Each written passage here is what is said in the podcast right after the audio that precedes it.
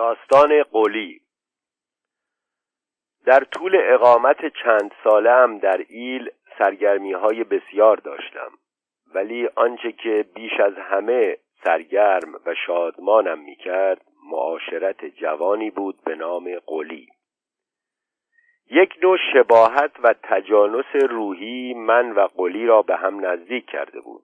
قلی بی آنکه خود بداند مرهم دلهای خسته بود. گویی رسالت داشت که قیافه های عبوس را بگشاید و لبهای بسته را باز کند. از همه جا بریده به نشاط و شادی پیوسته بود. دنیا را برای عاقلها تنگ یافته خود را به نیمه دیوانگی زده بود. لباسهای هفت رنگ می پوشید دستمال قرمز به گردن می آویخت پارچه های گوناگون را به هم وصل می کرد و برای خود ارخالقه های قشنگ می دوخت کلاه نمدی پرنقش و نگارش را با پر خروس می آراست کلاهش شبیه به تاج می شد پادشاهی می کرد قلی دوستدار شادی و طرب بود. می‌زد و میکوبید. میرخصید و میچرخید. میخندید و میخنداند.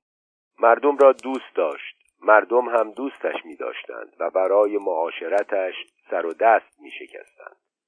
هایش از قهقهه کپک بلندتر و شیرینتر بود. قلی تفنگ نداشت.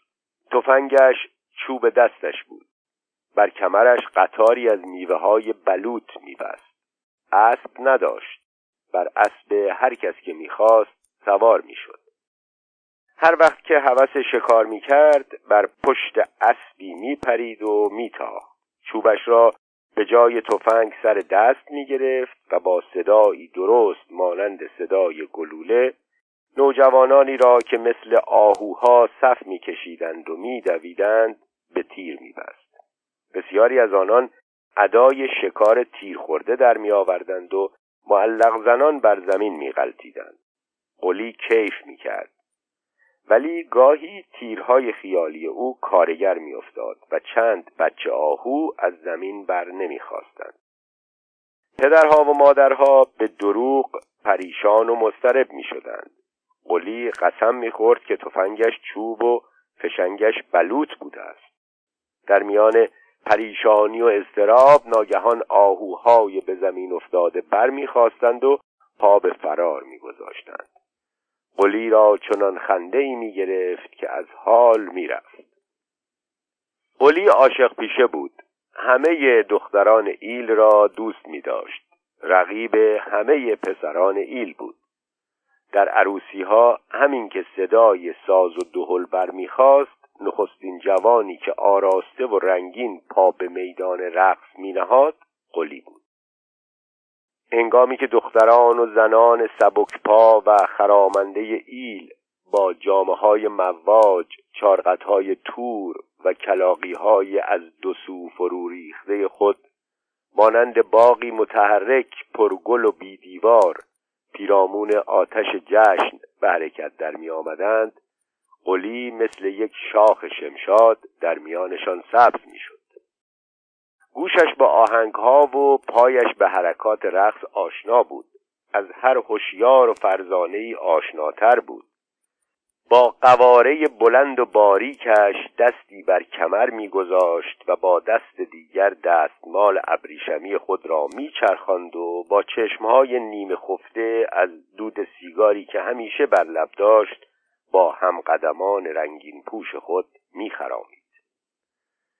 قلی بیان که سواد داشته باشد نامه می نوشت و با مدادی که پیوسته در جیب داشت خطوط و اشکالی بر صفحات کاغذ می کشید در پاکت میگذاشت و به دست دختران و زنان می‌داد.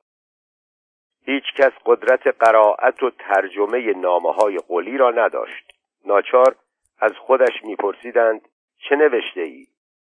صورتش از شرم سرخ می‌شد و می‌گفت خودتان بهتر می‌دانید قلی آوازی خوش داشت. به زیر و بمهای موسیقی ساده ایلی تسلط داشت. سرودهای عاشقانه بسیاری به خاطر سپرده بود. اسب سیاه نل نمی‌خواهد. گلوی سپید خال نمی‌خواهد. پسری که نامزد زیبا دارد در دنیا مال نمی‌خواهد. از این رود نمی‌توان گذشت. از آبش نمی‌توان نوشید. امروز دختری دیدم از چشمش نمی‌توان گذشت. قلی در بند جاه و مقام نبود. گرفتار مکنت و ثروت نبود. ملک و زمین نداشت. هر که هرچه داشت مال او بود. سفره نبود که برایش گسترده نباشد. برای خرج جیبش هم راه تازه ای ابدا کرده بود. همین که پولش ته کشید شالش را از کمر باز می کرد و بر زمین می گسترد و به سبک دورگردان روستاها مقداری خرت و پرت سیگار قند چای کبریت و اجناس دیگر بر رویش میچید و با صدایی رسا و شیرین مشتری میطلبید. برای هر جنسی آوازی و سرودی داشت. بهای کالاهایش سنگین بود. دل بخواه و همت عالی بود. گاه می‌شد که حب قند را به پنج تومان و قوطی کبریت را به ده تومان میفرو.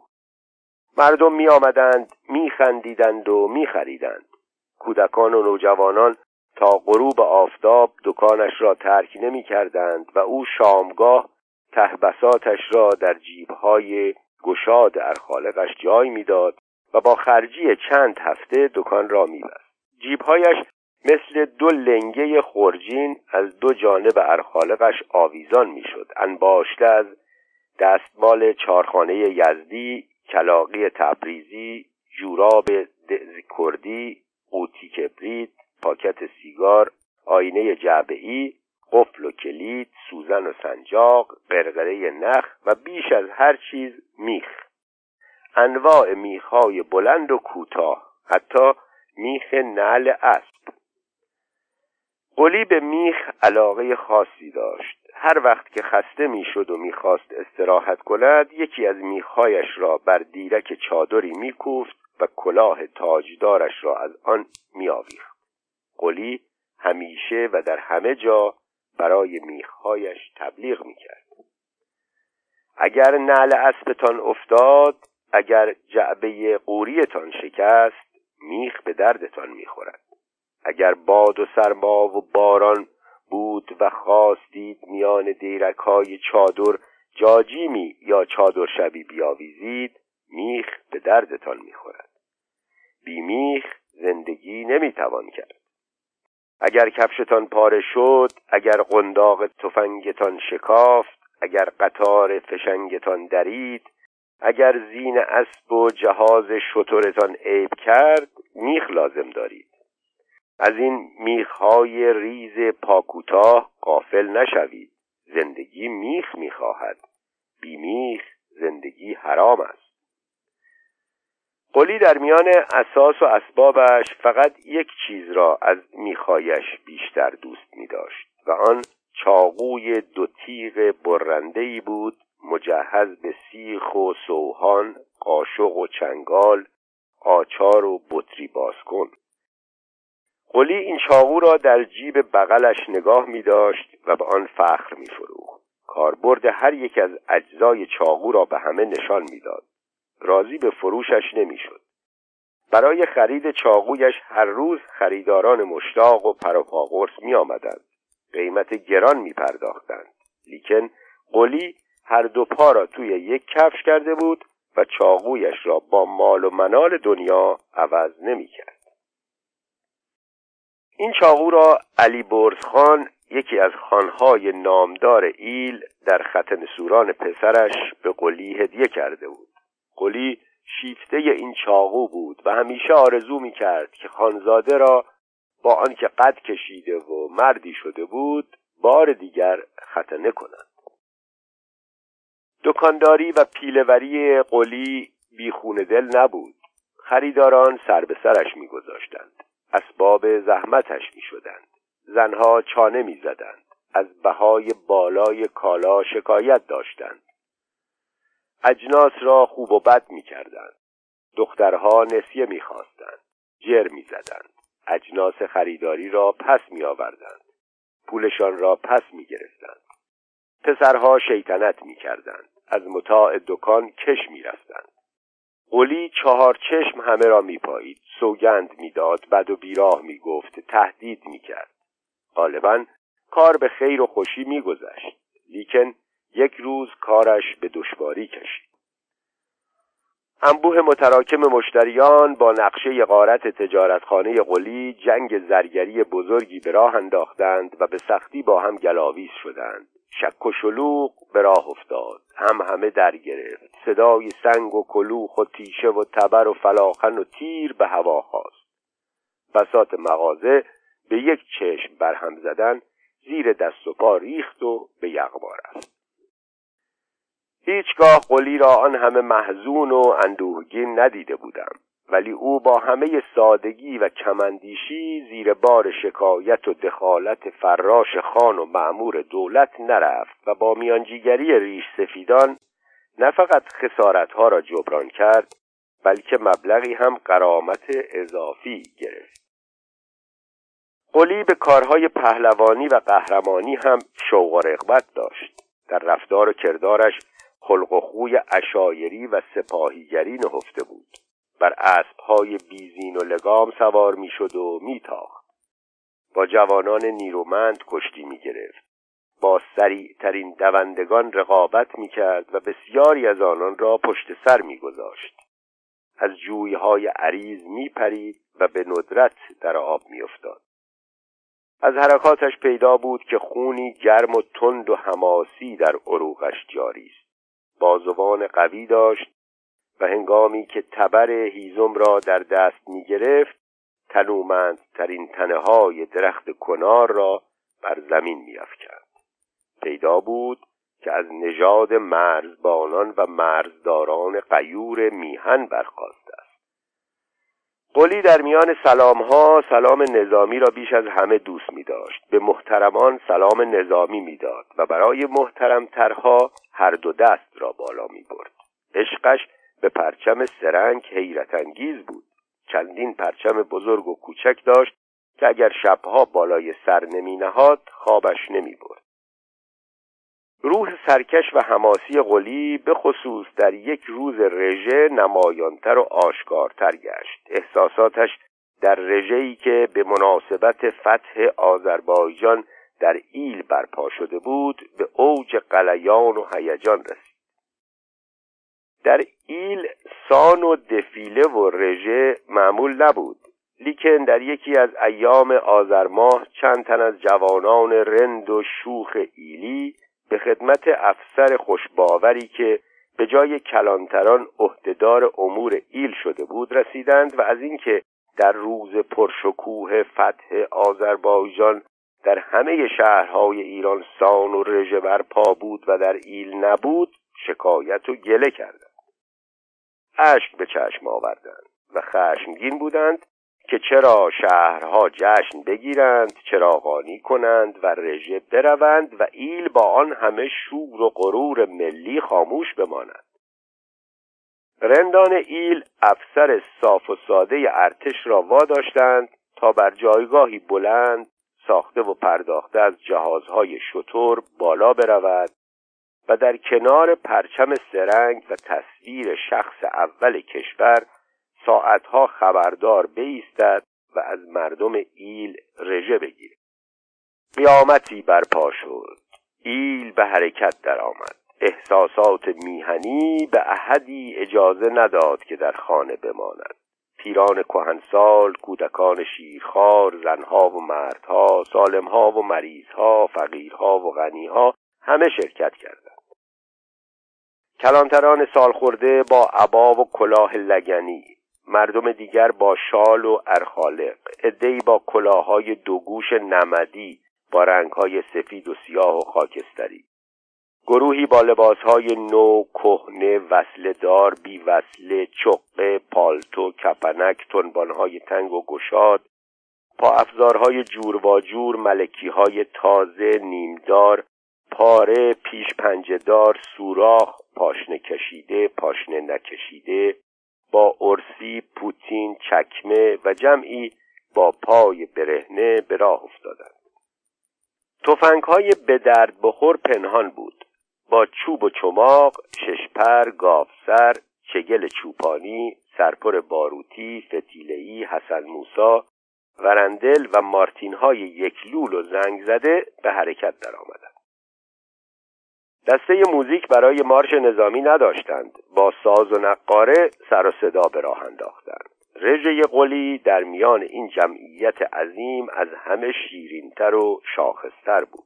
از رژه بیمارانی که صرفه می‌کردند و می‌رفتند از رژه پیرانی که عصا می‌زدند و می‌رفتند از رژه مادرانی که کودکان شیری بر دوش داشتند از رژه دو سه مهمان شهری که با رب و شامر آلا پلنگی قدم بر می داشتند رژه قلی از همه دیدنی تر بود.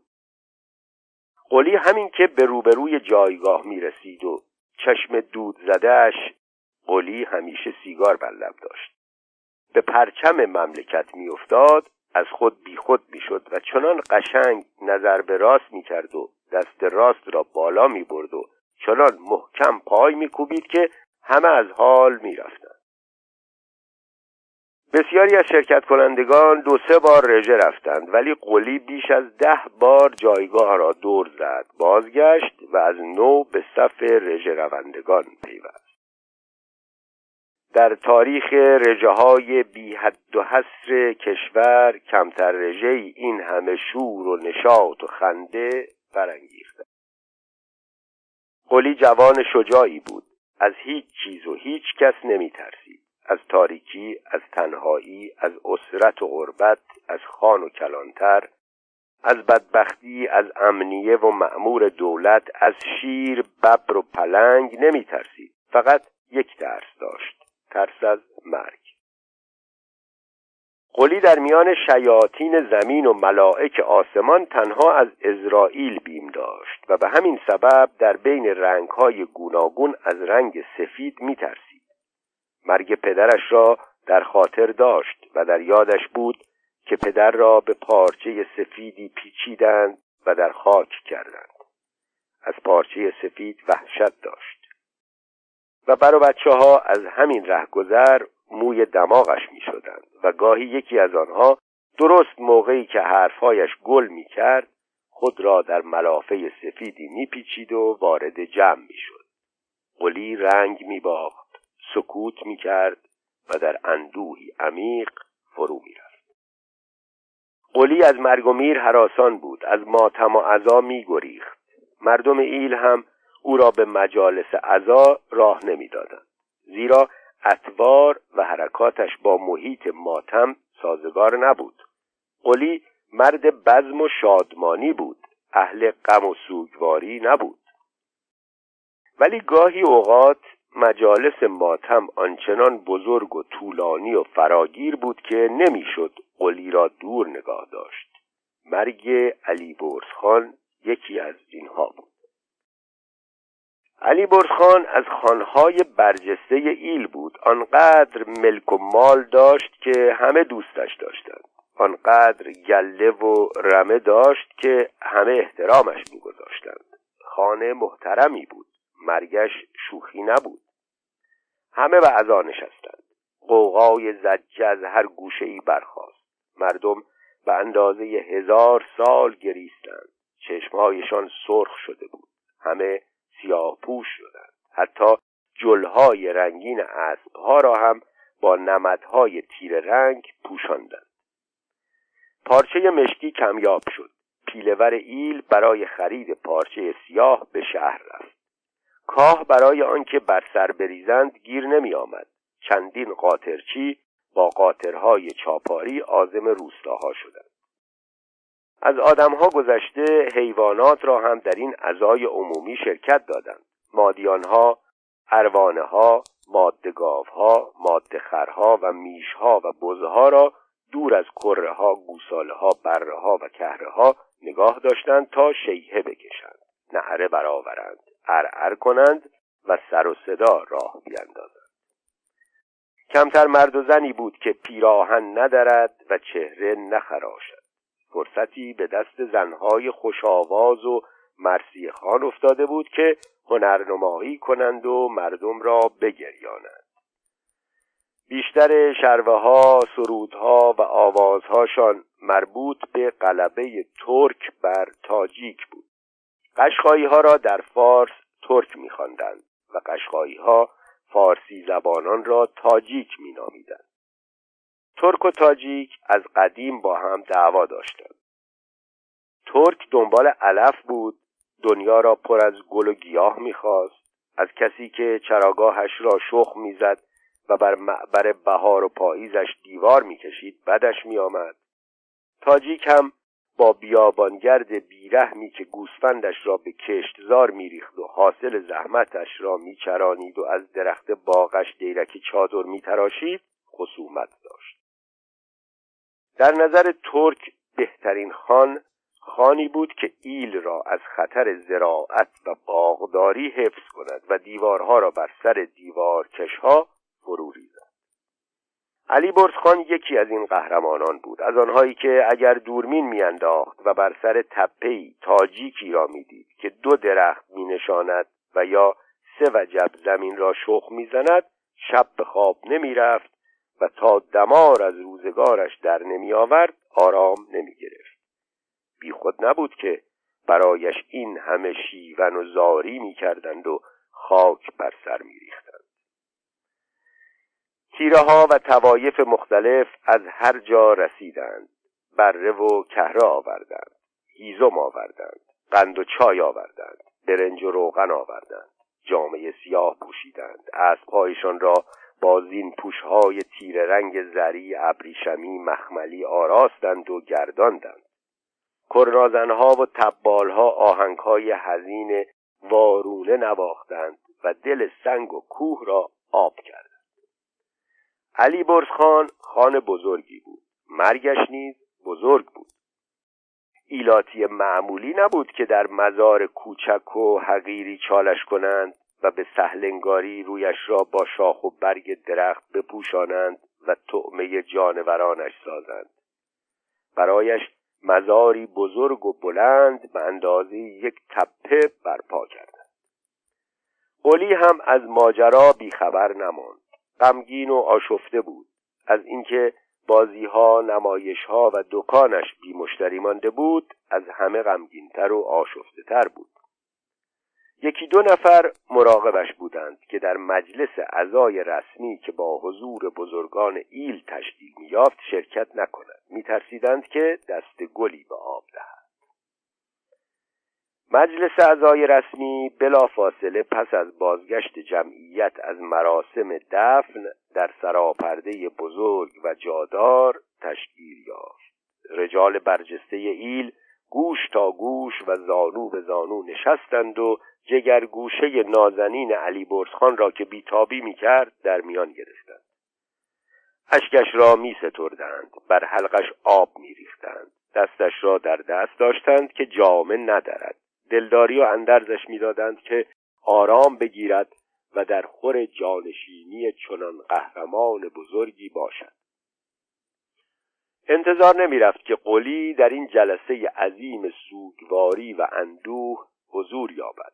لیکن او با استفاده از چند لحظه قفلت مراقبان ناگهان به مجلس رسید. دست را بالا برد پای کوبید و سلام نظامی داد. کلاه پرنقش و نگارش را بر سر و ارخالق رنگینش را در بر داشت. جیبهایش مثل دو لنگه خرجین انباشته از دو جانب ارخالقش آویزان بود. قلی همین که خود را در میان مجلس یافت لب و دهان را برای گریستن کج و کوله کرد. لیکن گریه بلد نبود تمرین گریه نداشت. با آهنگهای محزون آشنا نبود. گریهش شبیه به آواز شد.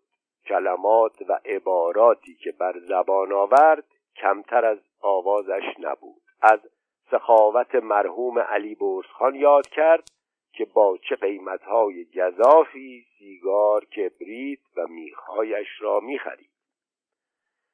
مردم به زحمت طاقت آوردند.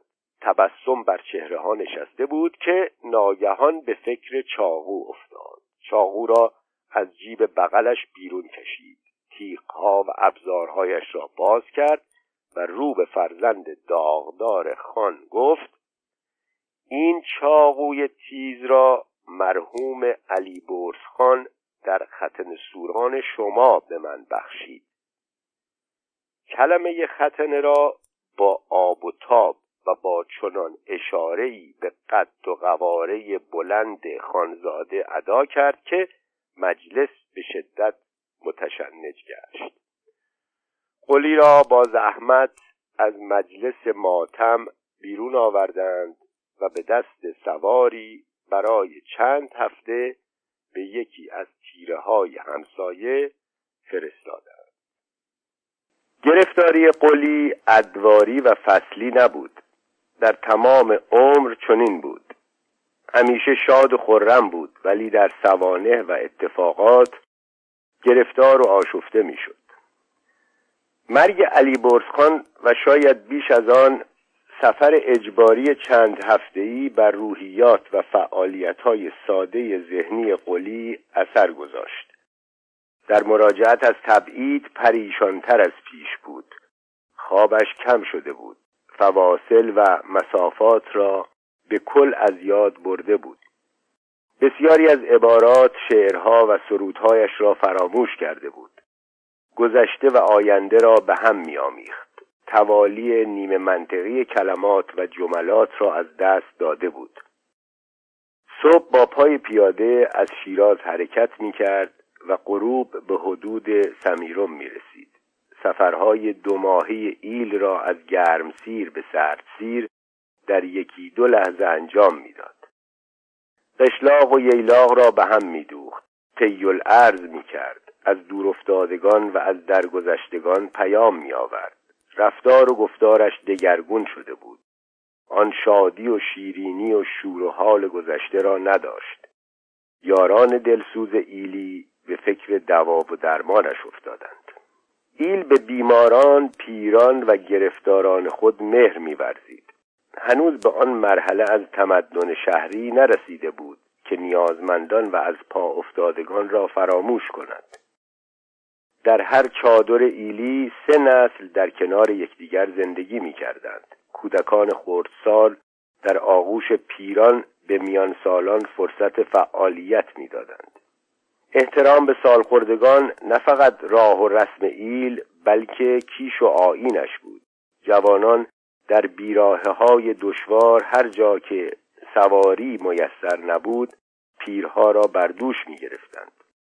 دختران زیبا و ثروتمند حتی به رغم پند پدران همسری کسان علیل و نابینای خود را با شور و شوق میپذیرفتند. شرکت سخاوتمندانه چادرنشینان صحراگرد در جشنهای عروسی این گونه عروس و دامادها حیرت انگیز بود.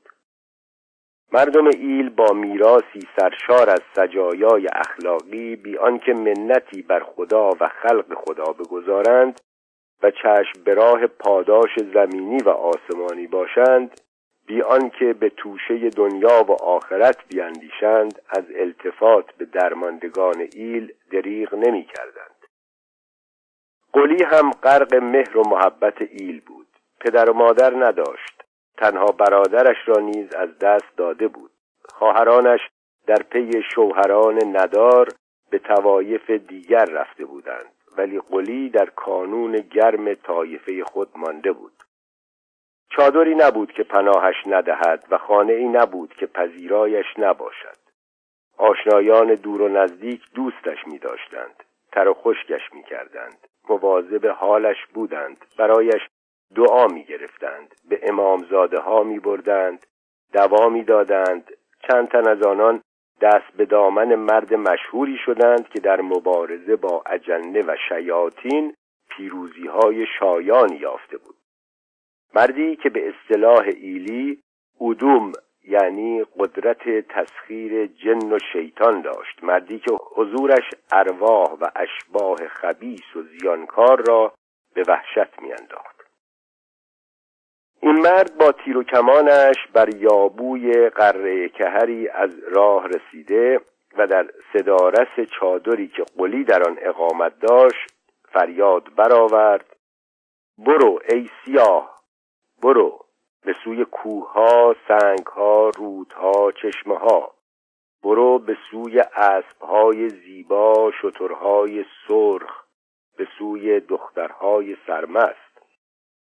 سپس با دستیارش در دو جانب قلی قرار گرفتند و این گفتگوی مهیج را انجام دادند. از کجا می آیی؟ از کوه درد. به کجا می روی؟ به شکار درد. میا مزن اینجا نیست. می آیم می‌زنم همینجاست. در پایان مکالمه تیری به آرامی از کمان رها شد و یواش بر پشت قلی نشست. مرد کماندار خرجین ترک اسب را پایین آورد و قلی را به ناف معالجات دیگری بست. چند قطعه زاج گرد بر سرش گرداند و بر آتش ریخت. زاجها ترکیدند و سر و صدا کردند. استاد با دستیارش با هم فریاد کشیدند. بستم بستم چشم حسود را بستم. مدتی بود که قلی اینقدر نخندیده بود. مرد و شاگردش دست بردار نبودند. مصمم بودند که مریض را شفا دهند. چارقد سیاهی بر سرش زدند. مچ دست قوزک پا دور پیشانی و پیرامون چشمهایش را با نیل باروت و زغال سیاه کردند و او را برای آنکه عرق کند و یا حکمت دیگری در چنته داشتند در جل زخیم آستر گرفته حیوانی پیچیدند و با سنگ دود زده اجاق با قل و زنجیر دست و پای اسب با یک مشک آب که سرش را با موی سیاه بز بسته بودند با توبره انباشته نمک ضربات خفیفی بر پشت و پهلویش زدند و با هر ضربت همان سرود نخستین را با آهنگی بلند و پرتنین در گوشش فرو خواندند. برو ای سیاه برو. پس از مرگ علی خان هیچگاه قهقهه قولی را به این بلندی کسی نشنیده بود. روده بر شده بود. از زور خنده به صرفه افتاده بود. دو جوی اشک از چشمهایش جاری شده بود. عرق پیشانی و اشک چشم سیاهی های نیل و باروت و زغال را توی صورتش دوانده بود. قلی به شکل یک سیاه حبشی در آمده بود. دوستان و یارانی که به تماشا ایستاده بودند میخندیدند. خود قلی بیش از همه میخندید. مثل کپک قهقهه می‌زد. لیکن دارویی جدید به خنده هایش پایان داد و حالش را حسابی جا آورد. داروی خوردنی و آشامیدنی بود. مرد با کمک شاگردش چندین کیسه کوچک از لنگه های خورجین بیرون کشید و داروهای گوناگون کیسه ها را در آب برهم زد و بر آتش جوشاند و با یک لیوان مسی به قلی تعارف کرد. معجون قلیز و تیر رنگ و بدبویی بود. قلی عبوس و ناراحت شد. می‌خواست زیر بار نرود. می‌خواست فرار کند. لیکن زور و جبر در کار بود. ناچار با اکراه و اخم و تخم لیوان را به سر کشید و به زحمت فرو برد. معجون عجیبی بود به نام یریورد ترکیبی از نیل جگر روده و کلیه خشکیده گرگ بارود خرمهره. قطعه چرم بریده از پالان الاغ استخوان زانوی اسب قاپ قوچ ناخن دختر برگ گیاه چابلا زیره سبز پر سیاووشان و گرد زعفران. مردی که ادوم داشت مردی که سیطره و حکومتش در دنیای اجنه و از ما بهتران غیر قابل انکار بود و به کرات بیماران محتضر را شفا بخشیده بود دو روز تمام در کنار قولی ماند و همه فوت و فنهای خود را به کار گرفت ولی برای نجات قولی فتح و زفری نیافت. قلی همچنان شوخ و شاد و شنگول بود. سرگرم دیدارها و سفرهای خیالی خود بود. یک قدم به سوی صحت و سلامت بر نداشت. یک لحظه دچار غم و اندوه نشد. مرد کماندار بیان که از ناتوانی خود شرمنده شود گناه را به گردن بی ایمانی و بی اعتقادی مردم انداخت و در روز خداحافظی خطاب به یاران دلسوز قلی گفت این جوان نازنین در همان نخستین روز تولد گرفتار این بیماری شده است و هیچ کس برای جلوگیری از آن کوچکترین قدمی بر نداشته است. اگر در همان روزی که چشم به دنیا گشود چشم یک حیوان قربانی شده را به گهوارش میدوختند اگر از همان روز تولد کامش را با زهره کلاق باز می کردند و یک لنگ ملکی آغشته به سیاهی زغال را از تناب چادر گهوارش می آویختند این بلای بزرگ بر سرش نمی آمد اگر با ظهور اولین علامتهای مرض خون تازه و گرم از گلوی جوجه خروسی به گلویش ریخته بودند اگر خراش کوچکی به گوش کر اسبی داده دو قطر از خون حیوانک را به بچه خورانده بودند اگر بر رشته ای بافته از پشم شتر پنجه غرقی چنگ پلنگ مهره عقیق منجوق آبی و تخم سنگ پشت دوخته و به گردنش میانداختند کار به اینجا نمی‌کشید. باز خدا پدرشان را بیامرزد که اسمش را الله قلی گذاشتند. اسم اصلی قلی الله قلی بود. فقط از برکت این اسم این جوان زنده مانده است. اگر اسمش را بیژن و بهمن و هومن و نستهین و خدایی نخواسته شاپور و شهریار و کوفت و زهر مار گذاشته بودند تا کنون هفت کفن پوسانده بود. تا دیر نشده است قلی را حرکت دهید و به شیراز برسانید. استاد بزرگ ما در شیراز است. همه از ما بهتران توی مشتش هستند. معجزه ها کرده است. نشانی می دهم مریض را به خدمتش ببرید. ولی یادتان باشد که در شیراز پیش دکترها نروید. گوشتان را می‌برند و پوستتان را می‌کنند الهی روز خوش نبینند. که با جامعه های سفیدشان مردم را به خاک سیاه نشاندند.